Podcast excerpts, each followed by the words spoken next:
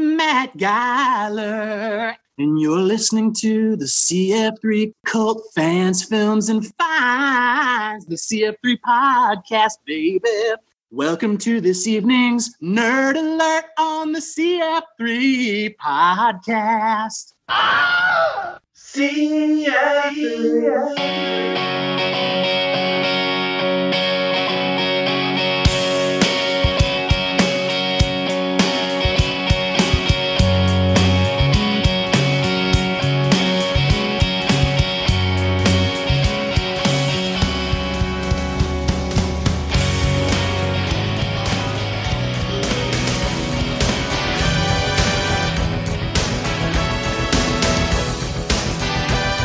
On the reflexes. At least that was Matt Geiler's philosophy the day he conceived the Dancing Pumpkin Man for the now-defunct KXVO News. The Dancing Pumpkin Man went viral and has been seen by millions across the world via YouTube and appearances on America's Got Talent. But who is Matt Geiler? Well, we've got the answer on CF3. That's Cult Fans, Films, and Finds, the podcast that spotlights a new cult, B, or horror movie film fan like us, or an industry professional, and ask them to help us review our movie of the week. These are cult fans discussing cult films. And finally, in our weekly Cult Find segment, we'll deliver newsworthy items that we dug up from around the web. The Wayne's World, Ron! Welcome to another episode of the CF3 Podcast. I'm Dane Michael. And I am Jeff Johnson. And with us we have a man who would create Big Trouble in a Little China Shop, Dames the Bull Marvs. Where are you podcasting from today, sir? Madrid, Spain. Oh, there's bull in that anyway. That's right. Did you know that's not where they do the running of the bulls, though? No, they have rodeos. Rodeos? Yeah. And that is our third co-host, everybody. Believe it or not, yes. And when it comes to cult films, fans, and finds, we are your one-stop shop without costing you a nickel. Find us at our new home at cf3pod.com or listen and subscribe on iTunes, Stitcher, Google Play, Spotify, and many other platforms. Rate us the full 5 stars and keep dames from going Hulk smash on your ass. Our guest today is an improv comedian from the Second City Conservatory whose weekly musical improv show, Make Matt Sing, earned him the nickname White Wayne Brady. He is a children's book author, artist, and the mastermind behind the music of Frederick Julius. He's been an anchorman, an actor, blogger, consultant, and voiced a Hanes undergarment tag that was discarded by Michael Jordan on 3 separate occasions. But what you really know him from is the viral video seen by millions and his memorable 2017 stint on America's Got Talent, in which he appeared as the Dancing Pumpkin Man. Wow, I don't even know. What is on his face? Hello, how are you? Fantastic, thank you. And what's your name, please? I'm the Dancing Pumpkin Man. What's your real name? My name's Jack. Okay. Are you single, married? I am married. 16 years, 2 children, and I have a dog named Calvin. Okay, and Jack, what's the dream? Can I be vulnerable with you for 1 second? Yes, I'd like vulnerable. At one point, I thought, you know, it's about the hot dollar. Yeah. Here's what's changed over the last few years. Tell me. The goal is to spread the joy through the dance and to ascend to a position at the front of the modern avant-garde. That's the goal, Symes. We got a new name, Mr. Matt Geiler. Thank you for RSVPing to this evening's soiree. Of course, of course. Thank you guys for having me. How do you feel today? And what are you drinking? San Pellegrino, the tiny bottles that they sell in those little 6-packs. And I'm feeling euphoric, effervescent. You know, I'm thrilled to be alive. I'm thrilled to be anywhere, actually. And most of all, you're thrilled to be on CF3, I can imagine. Oh, God, I'm going out of my mind over here.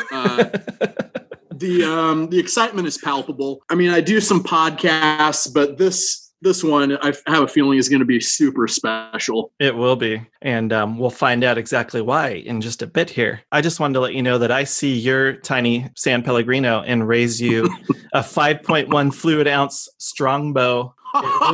Legitimately, yes. 5.1 fluid ounces hard apple cider. Yeah.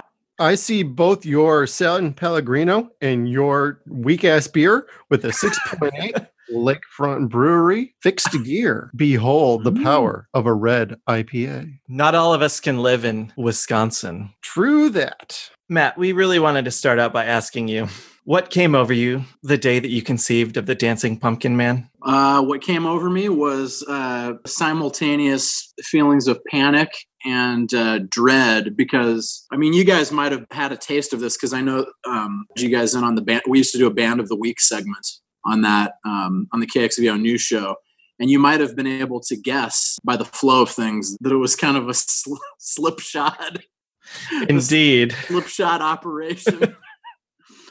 I was gonna say, I was just watching a video on YouTube from 2006 today of when you introduced our band on the show, and that was that was something. It was something, and it wasn't necessarily your fault. That was all us.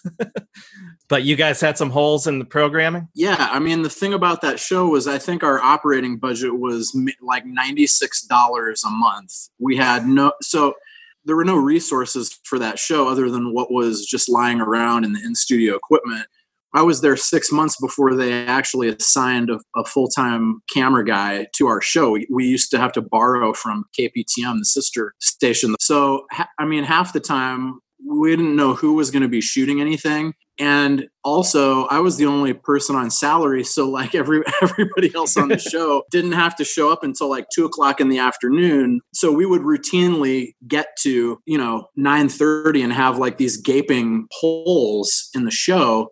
And then we'd have to scramble to fill them. And so I think that night, it was the week of Halloween, and we were doing Halloween stuff. And I was just like, I literally was like, I remember seeing a black unitard in that hallway that was just filled with like junk and discarded lumber. And I ran upstairs and I was like, I'll do a Halloween dance if you guys throw on Ghostbusters and we'll chew up some. This will literally take like 4 minutes to film, and we'll get maybe two usable minutes out of it. We can throw it on like during weathers or something. Where did you get the pumpkin mask? The pumpkin mask, I don't know if you guys have heard the legend, but I ran upstairs to the lobby and there was a festive display of foam pumpkin jack-o'-lanterns and like autumnal leaves. And I grabbed one of those out of the lobby. And then on my way back down, I stopped in the break room and I grabbed a knife and I sliced it in half. And then when I got back down to the studio, I took a hanger and like jammed it in there for like a headband type of arrangement and plopped that on my head. And the end result. And the end result was, a shrug from everybody who was just used to that kind of behavior and then we threw it up on the YouTube channel. I think it sat there for maybe like 3 years. And then some guy over at BuzzFeed discovered it, like out of nowhere. He like put up this post. He's like, this is the greatest and spookiest Halloween video of all time. And so that's how it got its initial attraction. But by the time that whole thing started, like that show had been canceled. My next show there had been canceled. The station went bankrupt and had been sold off to another media company. So that video is like a remnant of a long lost time. A bygone era. Yeah. But how many people have seen that video? I think the actual YouTube video has like in the neighborhood of like 7.5 million views. But then if you go through then it took on this thing where like people mash it up and they put different songs with it. Mm-hmm. And if you count all those, I think it goes into like the 15 million range. Yeah. Cause if you add I don't know where it is. If you add in like all the gifts people have made of it that they shoot around when Halloween comes, it's crazy. That is insane. And actually, I was just looking at the original KXVO one the other day, and it's at 8.7 million. Oh, dang, man. The legend continues to grow. Right. That's right. You were pre-David S. Pumpkins. Yeah, somebody even said, I did an interview with, if you can believe this, the Columbia Journalism Review. And the interview asked, do you have any hostility towards David S. Pumpkins, since you were kind of the first Halloween dancing meme? And there's this whole thing where I'm like, you know, I don't wish him any ill will, but, you know, I don't have much to say about the guy's moves, you know. You want to tell everybody who you are, please? I am Dancing Pumpkin Man. Right. And you are from...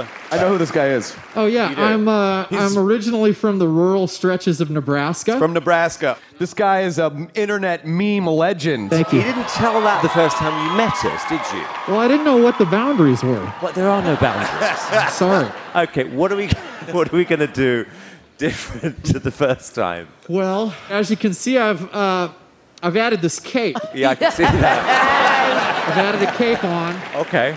All right, well, look, best of luck. I'm going to take a guess here, but I would like for you to tell me who's the biggest fan of that character. I'm going to go with Chris Hardwick. Oh, no. That dude loves you, man. That dude loves you. That was, that dude does love it. But, you know, that was kind of an interesting part of that particular segment on AGT, because when we taped that, still, none of the regular judges really had any idea what that thing was. They were literally treating it as, and they had not been briefed on what it was. They were simply evaluating it on like, oh, this guy wants to become a famous person, and this is his act he came up with. And Hardwick, some of it made it into the segment, but he, like in the taping, he went into this whole diatribe. He's like, you guys don't even know who this is.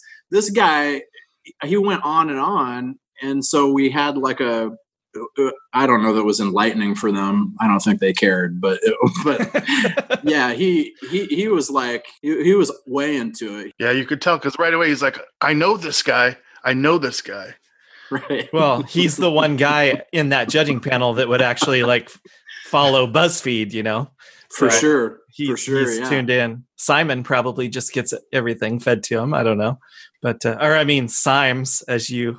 Symes. How'd that go over? How did that end up going over? I don't know how it went over with Symes, because the closest I ever got to Symes was he walked past me in the hall. He still had his sunglasses on and we were indoors. So I don't know what that, I mean. Sorry, I could imagine him being like, listen here, you little prick. You're on my show. You will call me Simon. I'll tell you how that did work out, though. The great part about that was after that occurred, I had so many new friends in like, you know, key grips and camera people and people on the crew, like gaffers coming up to me and just, they're like, dude, Symes, we all love it. You know, keep it up. They're like, we just get to spit in his tea. You actually got to him. Right. Yeah, that it was definitely a cool moment. That's awesome. It is the thing that I'm most known for, and ironically, it is the thing that I like. I have the least personal attachment to it. Like, you know, I'm glad that it exists, but I'm just like, I wasn't bent over crying in an alley behind the studio when I got eliminated. Yeah, you were probably just in amazement that you got asked back for another week, I would imagine. So. Oh yeah, that was like icing on the cake. Best part of the whole thing for me was the humility in the criticism that you took. You're like, that's a good point. I laughed my ass off at that. I was like, this guy. Well, yeah. I don't understand. I mean, I don't really know. Like there, you know, your dancing was a little off point tonight, and I'm like, yeah, it's never on point. So that's astute. That is a germane. You got to give yourself credit. Not many people would put themselves out there and do that sort of thing. So not only does that show confidence, that shows you were willing to go crazy and all out for what you thought was a great experience and an opportunity. So kudos on that, sir.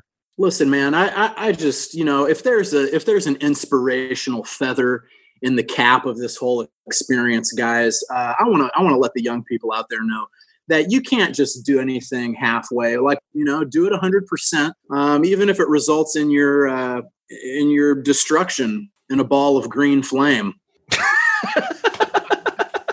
Oh, we'll get to that soon enough. Foreshadowing. Son of a bitch. I was saving that. What the shit? That's right. Transitioning, Matt, the tagline, pun intended, of the Hanes commercials with Michael Jordan was... Tags are annoying, so we got rid of them. So yes. That said, were you insulted that they deemed your voice as annoying enough to pull this off, or did you feel hashtag blessed? Definitely hashtag blessed, because yes, the voice is annoying, and yet at the same time, it can't be grating. You know what I'm saying? Like it's yes. It's like mild. Like, what's the most pleasant version of annoying that we can create? So that's a silver lining. I didn't take it personally. Let me ask you something, Chief. Have you ever grilled before? Anything at all? Ever? You look befuddled. You want to flip that one, I'm telling you. You're going to burn it. You're going to be like hockey pucks. I'm just saying. I used to be a grill master at a summer camp, and I would consider some sauces. Just saying. Ow! Hey, MJ, we should hang out. But that was a great experience, too, because they, in a very unusual... Usually when I do voiceover stuff, I'm completely removed from the shooting of the commercial. I go into a studio, lay it down. I don't have anything to do with it until it comes out. But for some reason, for these commercials, they wanted me on set to do the voice in real time so everybody could hear it and interact with it. And part of that was because I improvised a lot of what ended up in the commercial. I was improvising so much that they were like, okay, well, maybe he's going to come up with something on set, so let's have him there. So I got to spend 3 days shooting with Michael Jordan, which was a preposterous experience because that guy travels with foreign dignitary level security through like just your average neighborhood. It was insane to do. And I had no idea that you would have actually been on set for those. So that's doubly incredible. Oh, yeah. And normally I wouldn't have been. So it was just kind of the luck of the draw. But a cool story that came out of that, if you guys don't mind. The original concept for one of the commercials was for me to sing different 80s pop hits in the voice of the tag. I think one of the commercials was in an office where I was bugging some guy in a cubicle. And the original concept was for me to sing all these, hits and be very annoying. So one of them was Men at Work Down Under. And so I was on set singing this like just off the camera as Jordan is walking. And the way they had everything configured for, I don't know, a couple hours, every take, I'm singing that like right in his ear. And so the next day when we showed up, he comes walking over to me and he says, "Hey man, are you going to be singing again today?" And I said, "No, I'm not going to be doing that." And he was like, "Good, because I couldn't get that damn song out of my head last night when I was trying to go to bed." That's awesome. And I held up my hands. I was like, I apologize, Michael Jordan. That was not my intention. It's just talking today.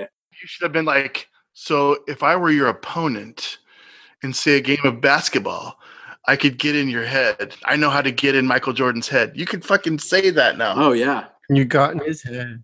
He also traveled, I guess, I don't know if this is a regular thing, but for that shoot, he showed up with a truck of Nikes that was just parked out in the street. And everybody who worked on that thing, at the end of it, he was like, "Why don't you go get yourself a pair of shoes out of the truck?" In the truck, I'm not kidding. In the truck was like a dude named Lance with really long hair. His whole purpose was to find your size and give you give you a commemorative pair of Jordan. Oh, what Lance's job! So you got some Air Jordans from Michael Jordan. Yeah, from Lance. Yeah, via Lance. From Lance. Oh, wow. You didn't really get a say. I mean, I have pretty big feet. I have size 14 feet, so it was kind of a limited selection. I just took what they gave me. They ended up being pretty cool, but yeah, we had no say in what kind of shoes we got. Give us the lowdown on Fixers and Elixirs, the new record from Frederick Julius.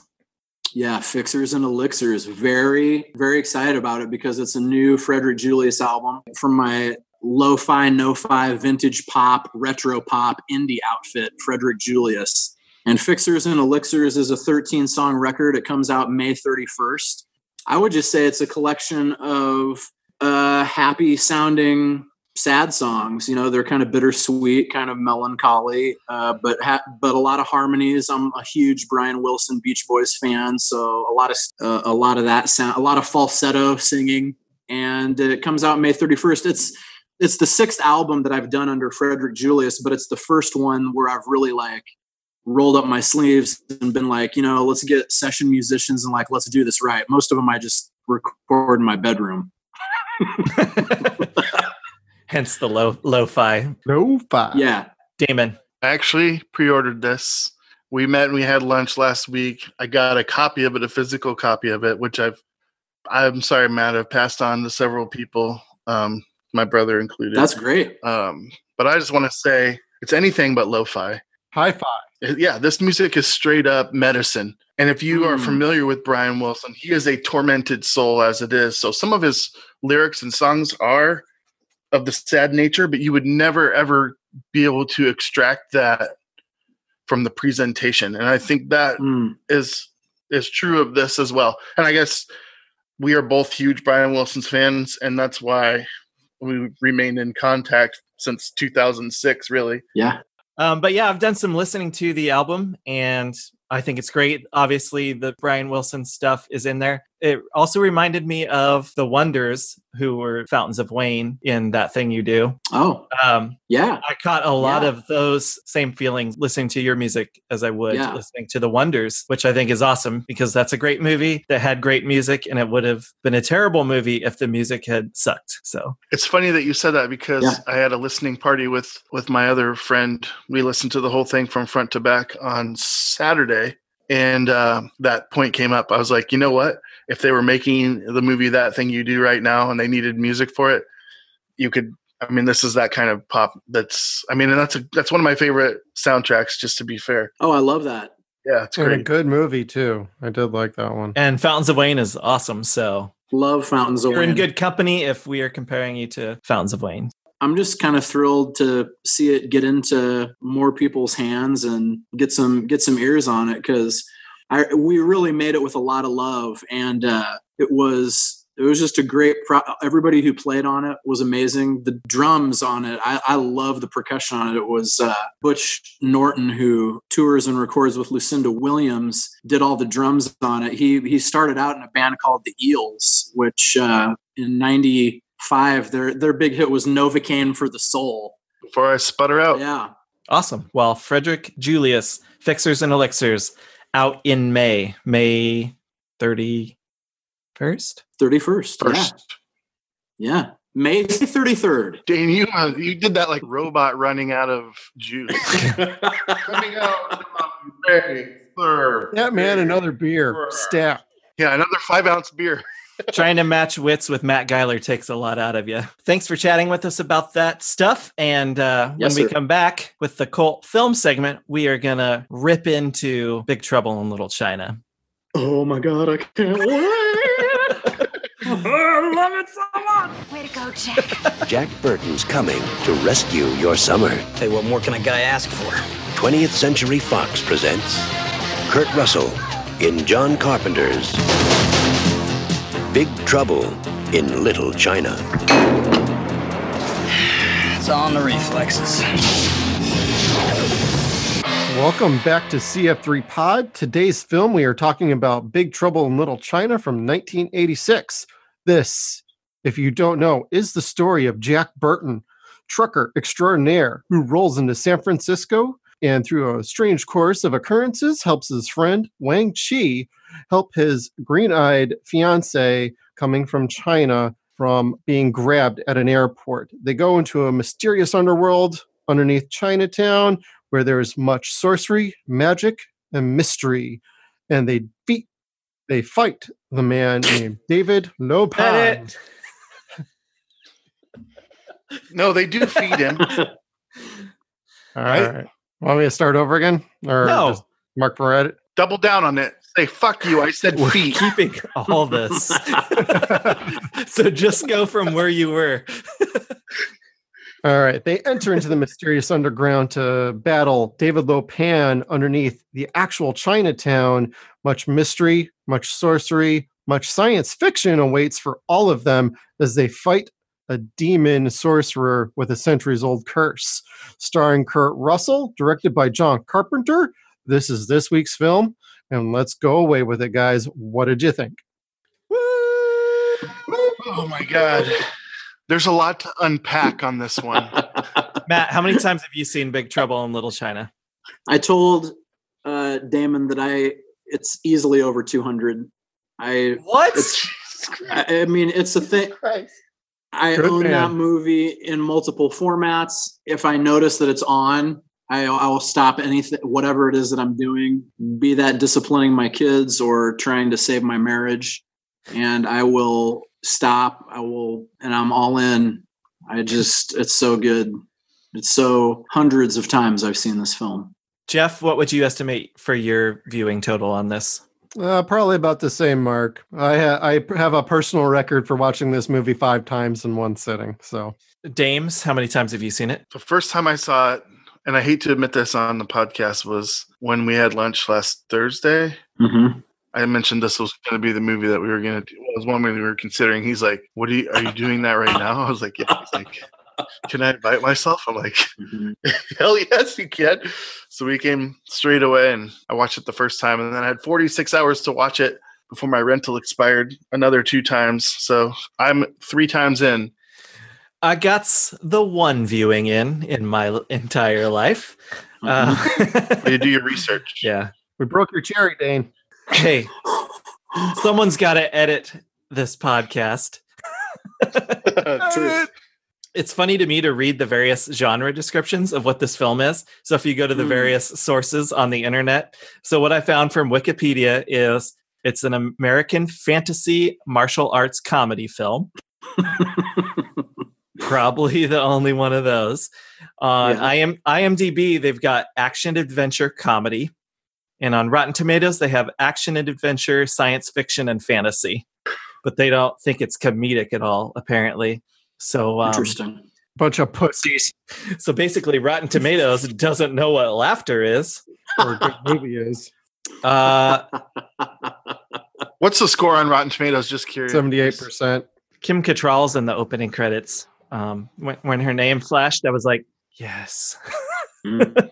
Have sex in her city. I think this is an awesome way to introduce Jack Burton, and it immediately got me into this character, the CB radio rants. Yeah, that's an amazing way. Does anybody know what he says in any of them? I can't remember anything that he says in any of them. I defer to Geiler on this. With the CB rants, I mean, you got to put in a big chaw. You have to be taking a bite out of a gigantic sub to punctuate every. Yeah, that's it. That's every. I mean, every one of them's great. You know, I'm not saying I've been everywhere and I've done everything, but I do know this is a pretty big universe, a pretty big place to live in. And man, I'd have to be some kind of fool to think we're all alone in this universe. Chomp. Have you paid your dues yet? Yes, sir. The check's in the mail. The 8-foot-tall monster taps your favorite head up against the back of a barroom wall and looks you right crooked in the eye and says, if you paid your dues, you tell him what old Jack Burton says at a time like that. If you paid your dues, Jack, yes, sir, the check is in the mail. Take another bite. Why does that's the beginning of the movie, for crying out loud. Like I said, this is the best way possible to introduce this character. So right away, this film had me hook, line, and sinker. And that's not the original introduction, according to the script, either. That was done at the studio's request to do that opening like that. So the studio, not the editor's decision. Correct. Wow. They wanted... I'm sorry. I'm going to be corrected, so I'm going to correct myself. That is the original opening, but what they started with was Egg Shen and his attorney. They recommended that so that you would have Jack Burton introduced as a hero before you actually got to meet him, because throughout the movie, as we'll discuss, he slowly becomes a hero, and maybe at the end he is, maybe he's not, but the whole attorney Egg Shen thing was something that the studio requested. I do apologize for messing that up, but the Jack Burton intro is the original introduction that should have been there first. Yes. So you're of the opinion that the Egg Shen scene is not necessary. Correct. Right. And that's another instance of studio meddling that didn't work. I was actually going to be gobsmacked a little bit by the fact that the studio gave good notes for once, but I'm glad you corrected yourself and we don't look like idiots. If you start out with him talking all that shit in the CB, I'm like, let's do this. Well, you end up wondering what the hell's really going on in this movie. You guys don't appreciate the laggy hand lightning when Egg Chen... Yeah, I mean, that was you mean Chinese black magic? It's the kind of foreshadowing that we don't need in a movie like this, I think. But yeah, Kurt Russell's awesome. Jack Burton's awesome. And this film has one of the greatest directors of photography of all time, Dean Cundey. I don't have a full list of his credits at my disposal, but this man has one Oscar nomination and no wins, but he's filmed things like Big Trouble in Little China, Jurassic Park, Back to the Future. Does anybody know any of the others off the top of their head? Escape from New York, Halloween 2, The Thing, Halloween Season 3, Psycho 2. So basically everything that Carpenter did, in addition to... Zemeckis. No wins, huh? No wins. Only one nomination. So what was he nominated for? I can look that up if Jeff has a point that he wants to talk about, and then we can come back to it. I want to say that was probably for Apollo 13. That sounds very legitimate. No, actually, it was for Who Framed Roger Rabbit. Oh, yes. So he was Robert Zemeckis. He's a Zemeckis guy, a Spielberg guy, a Carpenter guy. Wow. This guy knew how to do his shit. No, he didn't. He never won an Oscar. Yeah. But they go to him at Scream Factory to do a lot of their Blu-ray releases, and he helps color correct these days. And while that's subject to much discussion about whether that there's teal or it's supposed to be green or whatever, he is being hit up to re-review some of these movies for their release on home video. You guys, Cundey also shot Hook, Roadhouse, and The Flintstones. The Flintstones, 1994. Is this our new secret goal to do all of his movies on this podcast? Because we have a lot of goals already. Let's just call it like Cundey Cast. Let's just change the name to Cundey Cast. I doubt that's taken. Yeah. Cundey. Francisco. Dean Cundey. Jeff, what kind of car is it that the Chinese gang members kidnap Miao Yin in? That's a Camaro, sir. I knew you would know that. See, I just looked at it and I'm like, this is a sports car. It's red. It's a fast red car. But I'm like, I'm going to ask. Well, it's either a Camaro or a Pontiac Firebird, but the Firebird had a lot more of a sharp nose on the front of it. This is a Camaro because they actually removed the emblem. Not exactly sure why, but that's always been an interest of car people to remove emblems so their car looks a whole lot sleeker. That was a Camaro, and I think they actually had a second one in the alley fight, the gold one parked next to it. So they had two Camaros, I want to say. Matt, just to let you know, Jeff is our car geek, and we always ask him about the cars that are in movies. So that's why that just happened. Just don't ask me about this semi because I have no freaking clue.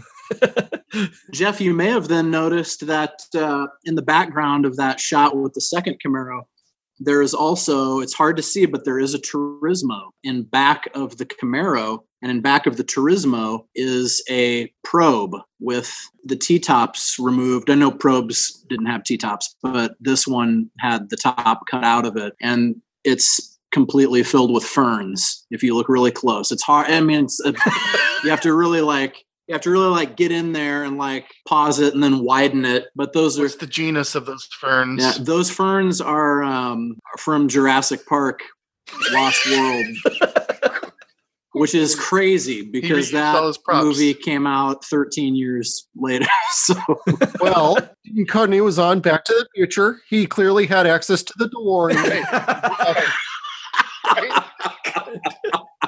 You son of a bitch. Dude, Cundey is the genius behind this film. Yes. I think we figured it out. Yep.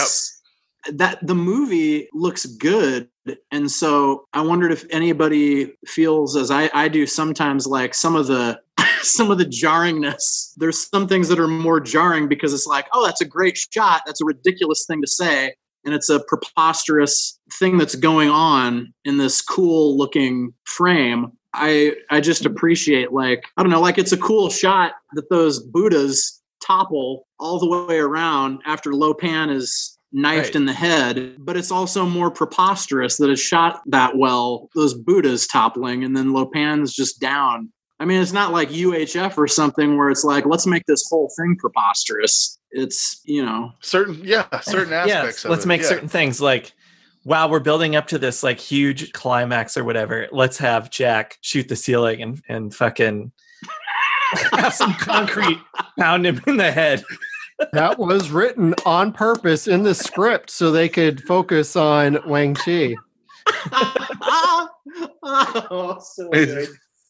But in a moment of improv, one of my favorite parts is where the lipstick on the lips after kissing Kim Cattrall, they leave that on there. They're like, hey, let's see if he can actually keep doing that, because their whole theme through the movie was breaking all the conventions of a normal hero and a normal movie. So whether it was a hit or a miss, they kept swinging for the fences, and some things hit, some things didn't. But I'm glad you said breaking the conventions of a normal movie as well, and not just a hero, because when I was reading the genre descriptions, I was like, none of this is actually fitting, because they should just create a genre called kitchen sink, because this had everything, including the kitchen sink. It didn't literally have one, but it was like no rules filmmaking. They were like, if we want to do this, we can. There's no reason we can't do this. There's no reason we can't just like make a dude, like one of the main villains, turn into like a giant garbage pail kid, inflate into a garbage pail kid, and then explode. We can do that. Yeah. You know, we have the technology. Yeah. David Lo Pan. Great actor. Great actor. Yeah, he's been in so many things. I mean, if you haven't seen a lot of what he's been in, it's you can go to Kung Fu, The Legend Continues as a TV show. He's been in a lot of other stereotypical roles, but this is the one where he like literally jumped the hell right into this movie and just went completely crazy. James Hong. Yep. I always think of, Wayne, you're worthy of my daughter. There you go. I do love... This makes me love Burton even more, is how he is genuinely like shocked and in awe about the things he's seeing. Unlike a lot of the characters in movies like this, they seem completely all too unaffected by incredible phenomena. We were just talking in our last week's episode about The Last Starfighter. When the ship comes down and all of the trailer park people see this, you know, ship from another world, they're just like, oh, this is normal. But finally, we have a character who's like genuinely tripped out by the shit that's going on, is actively expressing that in words, you know, not just green explosions, people flying in and out. That was not real. I want to talk to the cops. And then later he's like, no, we don't want to talk to the cops. They don't want none of this. Hold on. I'm a pretty reasonable person. I've just seen some pretty unreasonable things. This movie has so many one-liners. It is absolutely ridiculous. It's very quotable. And so if you are into drinking, this is a great movie. If you're not into drinking, this is a great movie. If you're into smoking, and we know what smoking means, quote unquote, that's becoming more legal, this is a fun movie too. This is a fun movie for all. I was born ready. What'd you guys think of the gang warfare scene in the beginning, where all the gangs came out while Jack and Wang Chi are just sitting in the truck going, what did we just drive into? I liked how it was in like clearly defined stages of warfare. So they did like the martial arts stuff, or the gunplay, I think was first. Yes. And then they're like, after the guns are gone, let's get into some martial arts shit. And then after that, they're like, let's do lightning and run over you with the truck, but you're fine. You don't really see this too much in movies where there's equal amounts of like gunplay as there are martial arts, you know, on display. So I thought that was cool, the constant interplay between those. It's like, is he going to use a gun in the scene to just blow the people away, or is he going to do like some badass like fighting move? It went from gunplay to meat cleavers to lightning out of the mouth, but also those storms.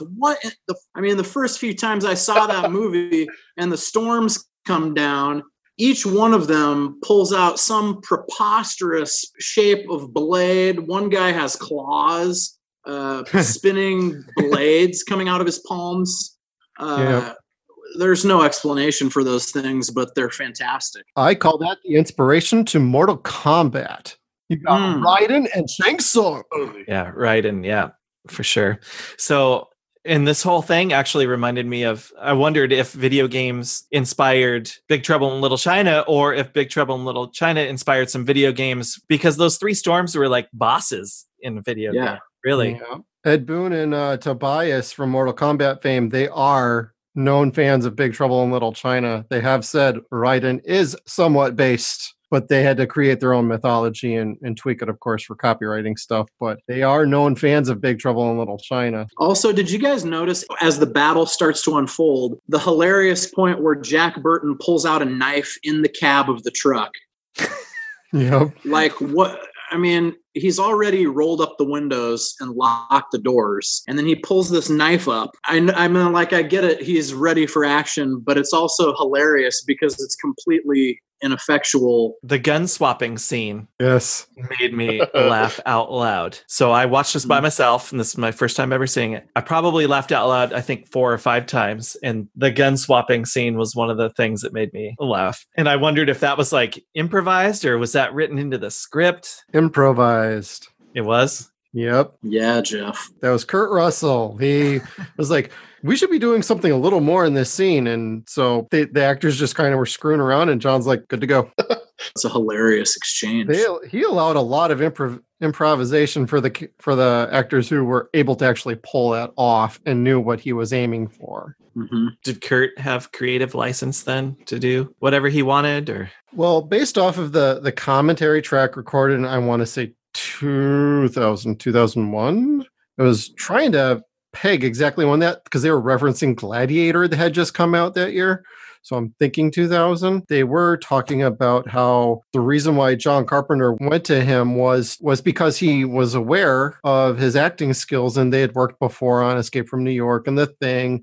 And so they had this rapport, and he thought the best choice for this role would probably be Kurt Russell. We can maybe bust him out of his, whatever he might be being typecast as. Let's see if we can get him another big budget and score a win for him and get his career going. And they had a good rapport, so they went with it. And there was a lot of, I've worked with this guy before, let's let him do his thing. I don't have to direct him at all. He knows what he's doing. He reads the scripts. He doesn't research too much, and he understands the role. He understands the character. Even at one point during the commentary, Kurt Russell mentions, you know, this is a little bit of like when I did Snake Plissken in Escape from New York, but I get to play it up a whole lot differently. So he just owned this role, and he didn't really have to do too much of anything except just do his job, and he understood it was a comedy. And he, like I said, it was kind of, yes, the Snake Plissken thing, but he got to deliver his lines with so much more gusto. Exactly. So I wondered, Matt, if the reason you love this film is because he's such a personal influence to you, and that delivery of those lines with such gusto.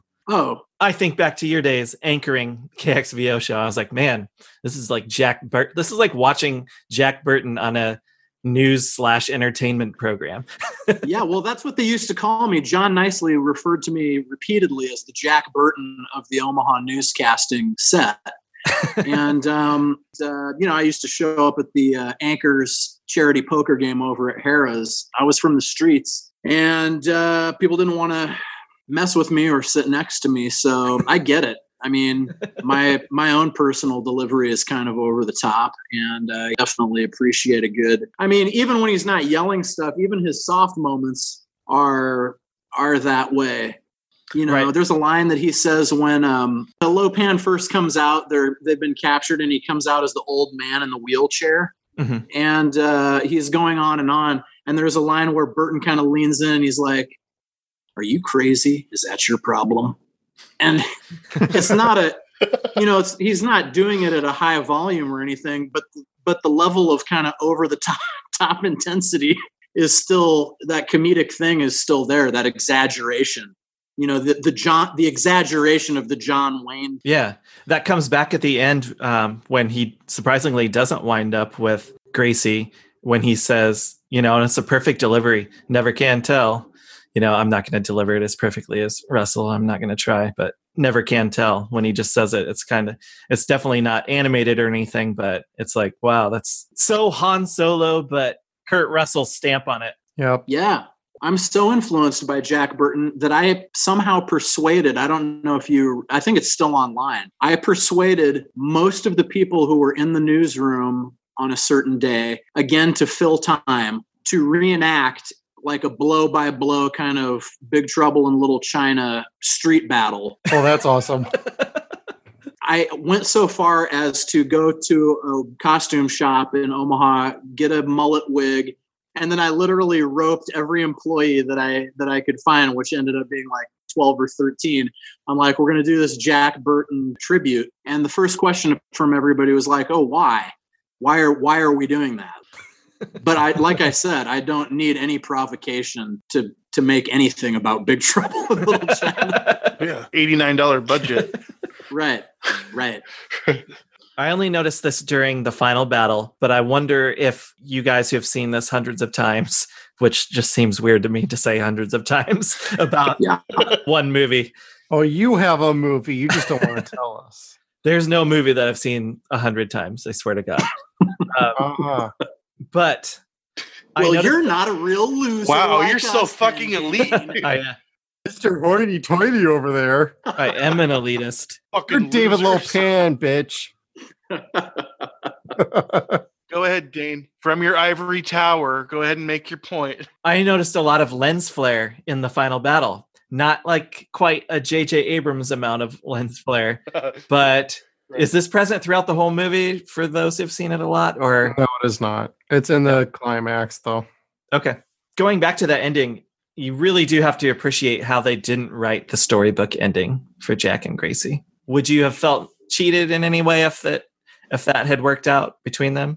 I just don't think it's consistent with who he is. You know, I mean, he's a open road trucker, so he's never in one place for very long. You know, he plugs into these communities for certain amounts of time and then he's gone. So I don't even know that it would have, I think doing that would have made no sense. You know what I mean? Like, I think it would have been, I don't think it even would have been appropriate. Like, you don't even assume that's the type of guy he is anyway. You know what I mean? Yeah. Yeah. Like, he talks about it, but you can totally tell he's like not serious at all. Like, oh, I could give up my truck. Everyone's like, no, that's not going to happen. That's not real. What's his line? He says, sooner or later, I end up rubbing everybody the wrong way. Yeah. That's right. He's a man's man.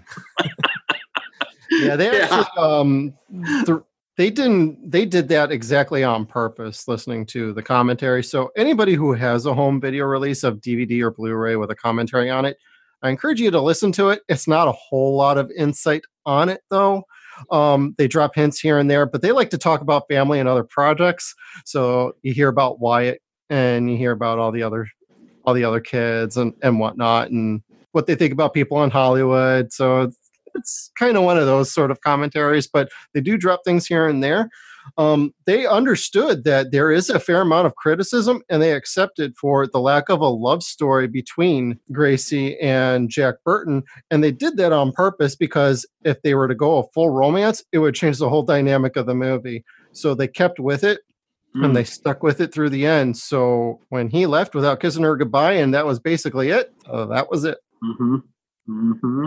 I appreciated the things that they did do in between, like having them rub together when they're crawling through the pipe or whatever. That was cool. I love that rubbing together.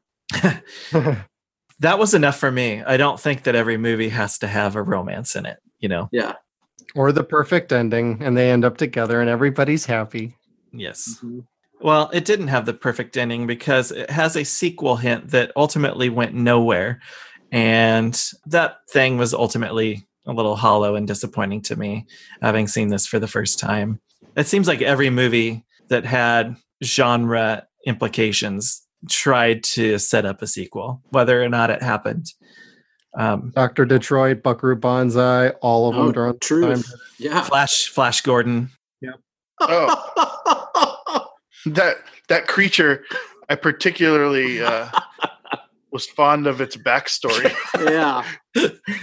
yeah, whatever it was, and all the other creatures that magically appeared and never to be seen again, except for the D&D eye goblin thing. What was that prehistoric fish with 8 legs that came out of the chasm? Exactly. Ate one of the yellow turbans on their way through the underworld. And yep, we got to keep moving. I'm telling you guys, no rules filmmaking. At its finest. Yep. Just another feather in John Carpenter's cap. The reason the sequel didn't get made, I have to assume, is because this film cost $11.25 million. I'm sorry, it made $11.25 million. It cost more, between like 19 and 25 million. Yeah. So this was a box office failure, and it left Carpenter actually disillusioned and said, I don't necessarily want to do this filmmaking anymore. I would rather be making, stuff like They Live, where the expectations are a bit lower, budget significantly lower, mm-hmm. and the rewards greater. But now it's a cult classic, and maybe if it had been a huge hit, spawned all these sequels, we wouldn't be talking about it as much because maybe it's not a cult classic. Maybe it's just part of the mainstream. So. Well, he does go in. I hate to bring up the commentary again. They never intended for a sequel. Wow. They smacked me right in the face with that. It was never intended. They flat out said, all the other movies in this era were doing these zany zingers at the end and never went anywhere, so we just thought we'd do one too.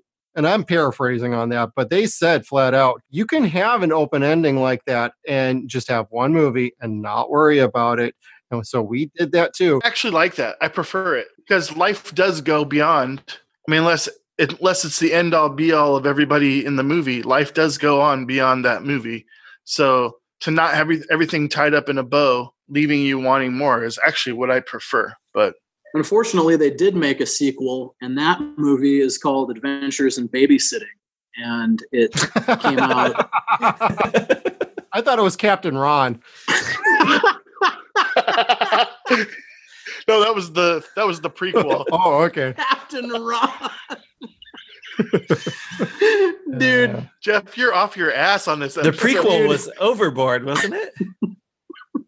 Hey, Jeff, would you agree with this statement that among big-time name actors who have kind of a litany of memorable roles, I think you would be hard-pressed to find a triumvirate of character names that trumps Jack Burton, Snake Plissken, and Dean Prophet? Yes. No, I'd agree. All of his movies during the 80s, they didn't make money until they hit home video. But with any science fiction fan, any cult film fan, you know who Kurt Russell is, because chances are you've seen at least one of Kurt Russell's movies and you loved it. Hit or miss. Mm-hmm. He went from The Thing, Escape from New York. He did, Overboard. He did Captain Ron, which was actually his first major successful movie after several years of obscurity in the 80s with these movies. And he talks about that. He's like, until I did Captain Ron, I was poisoned to the studios and they didn't want to put me in a lead. I do Captain Ron, and all of a sudden I got my career back. When I get off this podcast, I'm going to immediately watch Captain Ron. Is that actually what you're going to do? Yeah. Can I invite myself? Yeah. It has to happen. Nobody's spoken that movie title out loud in my presence, since probably 1990. So. And now I got you 3 times on that. So maybe that should be later this year for when we need a bonus episode. Tack Tango and Cash onto that. Oh, shit. That movie. Do not diss Tango and Cash. Tango. That I've seen a lot. Sure. Boobar. 15 times. That's a lot for Dane. You guys ready to score this bitch? Yes. Score it on the cult filmometer from 0 to 100, sir. Or does he know what the cult filmometer is? No, the cult filmometer is our patented technology that judges just how good or bad a film is based on 4 to 5 participants feeding scores into its mouth. What it does is it spits out a final score that cannot be disputed or argued or stolen by other podcasts. It susses out the bullshit. Well, it sounds like a very elegant instrument of adjudication. So, patent pending. No, it's already trademarked and patented and restricted. And just for my own clarity, the cult thermometer, filmometer, the cult filmometer evaluates this movie as a cult movie or as a movie. It actually knows how to differentiate that by itself by you simply feeding it a score between 0 and 100. So you don't even have to worry about that. 0 and 100. Big Trouble in Little China gets from me a 96. 96. Yes. Hear, hear. Where's my phone? I have to pull up the... yeah, it's an app. It's an app. It's an app that we designed, obviously. God. It's not in the App Store, though.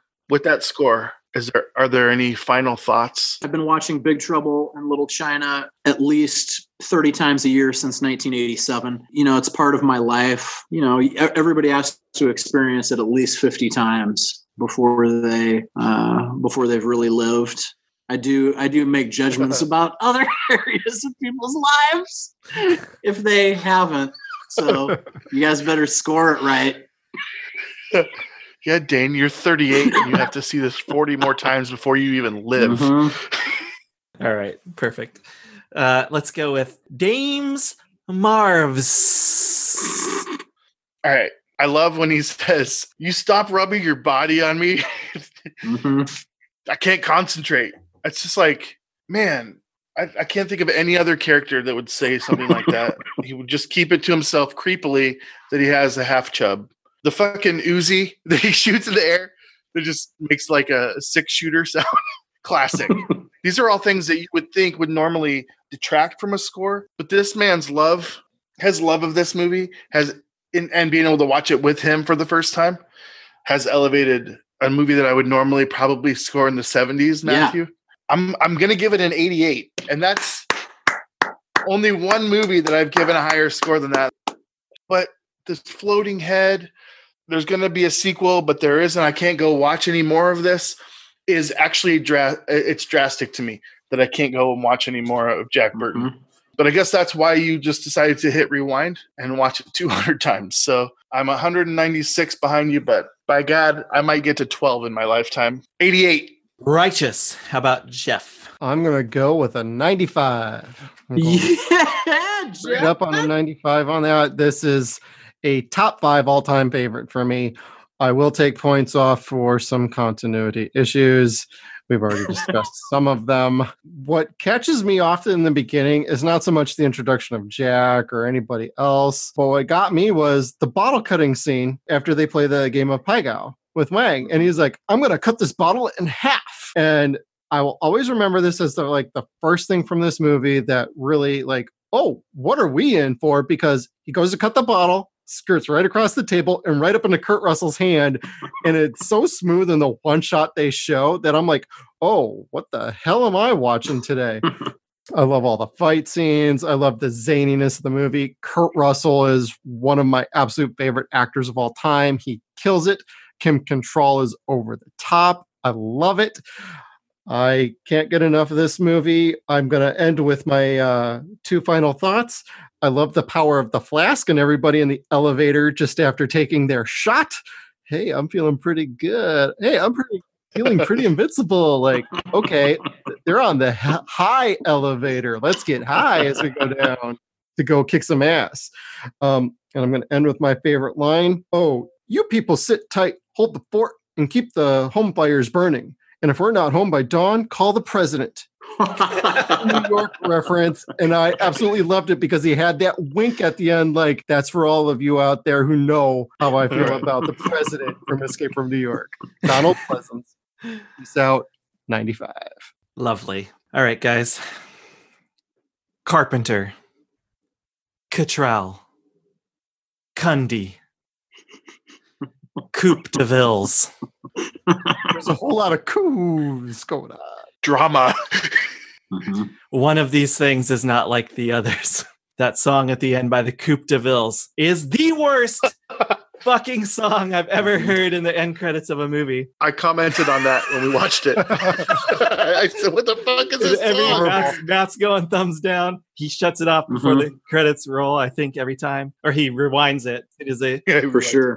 It's collectively in this group, we should take it upon ourselves within the next year to rewrite a better Big Trouble in Little China closing credit song. Maybe it could be on the next Frederick Julius record. But that'd be dope, dude. The single.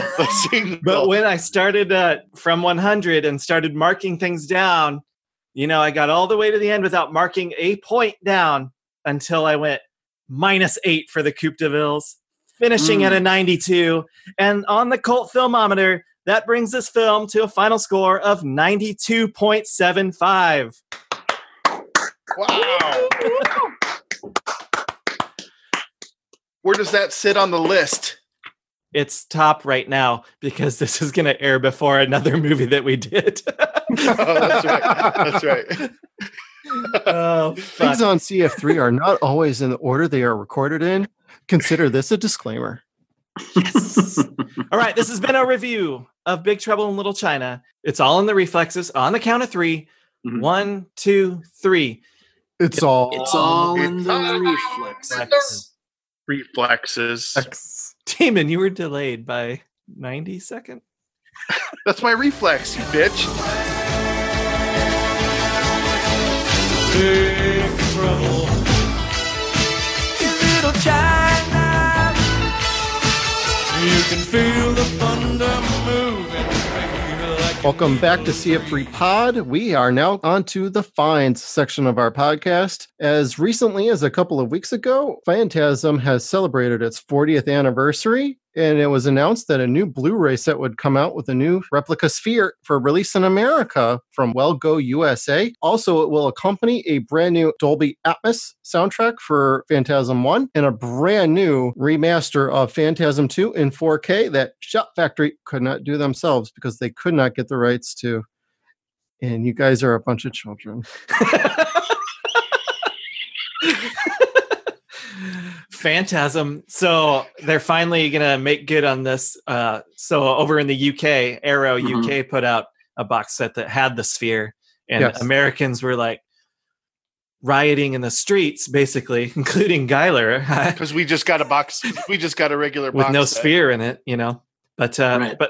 But now this company WellGo USA that has Phantasm really and nothing else. Well, they have a lot of Korean horror movies, so they did put out Train to Busan, which is phenomenal for a zombie movie. I do recommend that to anybody who likes a zombie movie. It's a little long, but it's really good. Even my wife liked it, and she's not much for horror movies. I almost said that's what she said, and then you started talking about your wife, and I was like, oh, thank God I didn't say that. It's like a little long, but it's really nice. My wife loves it. I was like, okay, not going to say that. Speaking of zombie movies, you guys need to check out, if you have not, the trailer for The Dead Don't Die. New zombie movie coming out from Jim Jarmusch, the indie iconoclast. It stars Adam Driver, Bill Murray, Chloe Sevigny. There's more. Oh, Tilda Swinton. This movie looks hilarious. It looks like the potential to be like possibly even twice as funny as Zombieland, if that's possible. That's what I was thinking too when I saw that trailer when you shared that with me. That looks fantastic. And I don't know where it takes place, but it's like a hick town, and Driver and Bill Murray play cops. So what else? We found out from Arrow Video that they are going to be releasing 1980s The Prey. This was a backwoods slasher from a former porn director. So you know it's going to be good, Matt. Matt, what was the last slasher film that you saw? Well, the very last slasher film that I saw, I mean, I don't know if this qualifies as a total slasher film, but I took my 15-year-old son to see Us. So there's slashery elements to it? I thought it was like a ghost story. There's a goodly amount of slashing. Sweet. It's not on the order of like, you know, Chainsaw Massacre or something like that, but it's a healthy dose. How did you like it in comparison to, say, Get Out? It's a different film because Get Out is mostly psychological. You know, it's the classic thriller kind of a formula. You know, with violence. This thing veers more into slashing and horror. It's still psychological because it's Jordan Peele, but it's just a different. It's a different beast, breed. I think. That's awesome. I just watched yesterday the first 2 episodes of his new Twilight Zone series. It's on CBS All Access. And the first one, the comedian, is free on YouTube right now, actually. And I'm sure it'll be free in perpetuity almost. That's the one with Kumail Nanjiani, and it's called The Comedian. So that might interest you to see.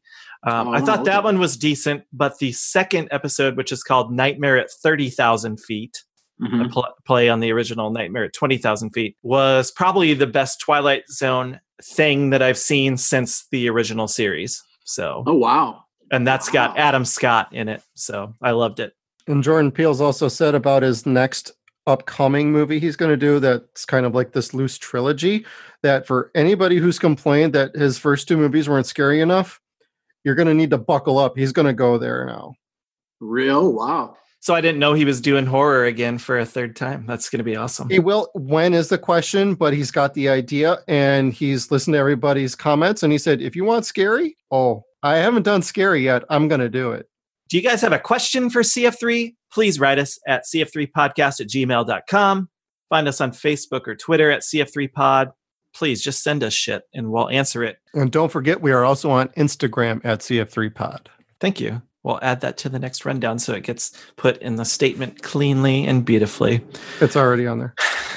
Matt, tell the good people listening how they can track you down, whether it be with a gun or just with a piece of paper for your autograph. You guys can find me all across the nation, loitering in various neighborhoods and downtown districts. But if you're not available for that kind of a hang, you can find me all over social media. Follow me on Instagram, Twitter, and Facebook. At Matt Geiler is my handle. But you can also find me at Frederick Julius or at Dancing Pumpkin Man. I literally have 14 social media platforms. All of them are interconnected through Hootsuite, and you can access them via the password that I'm about to give out on this podcast. It's Disney 1928 with a capital D and no other figures at the end. So if you go to Hootsuite and put in my email, which is mattgeilerco@gmail.com, Disney 1928 with a capital D, you'll be able to access my Hootsuite account and post on my own behalf. Thank you guys so much for having me. And now we keep it rolling with the classic hits of the 50s and 60s here on KGOR. Good times, great all. Well, no, it's just going to sound like a classic oldie, but it really is Frederick Julius that we're going to end this podcast with as a special tribute to you, good sir. So that's going to be the outro music. Everybody say your goodbyes. Get it all out of your system. Thank you, man. I appreciate it. May 31st, you sons of bitches. Well, honest, I feel nothing at all. La, la, la, la, la, la, la, yeah. I pulled the fridge out just a smidge now to see how bad it looked from the side. It's probably nothing, she said, but something is talking to me.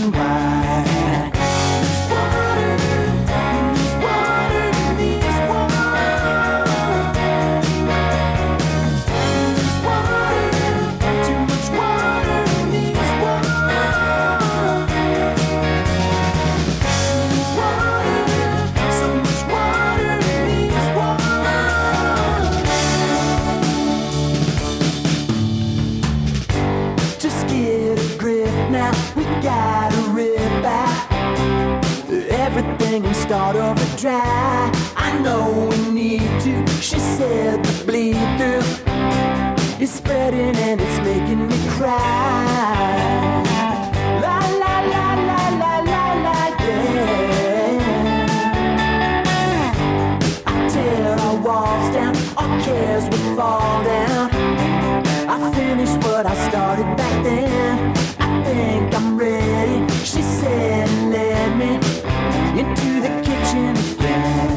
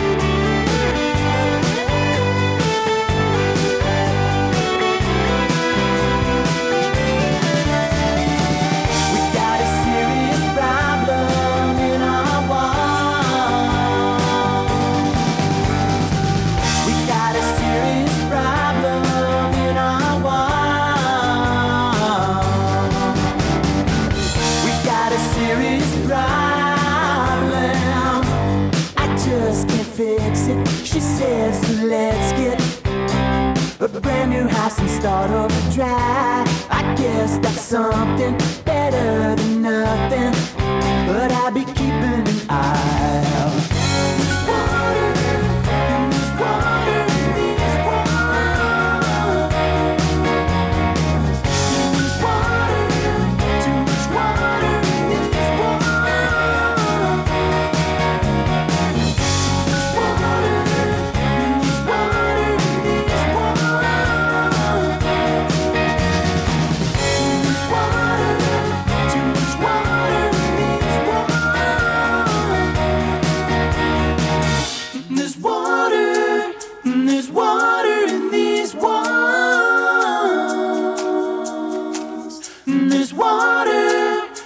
Water in these walls. There's water in these walls.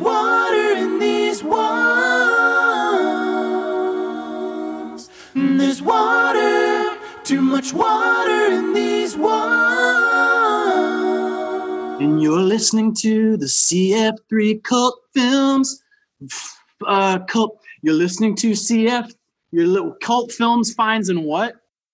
And get some CF3 and then some plastic so you can blow up your balls on the CF3 podcast.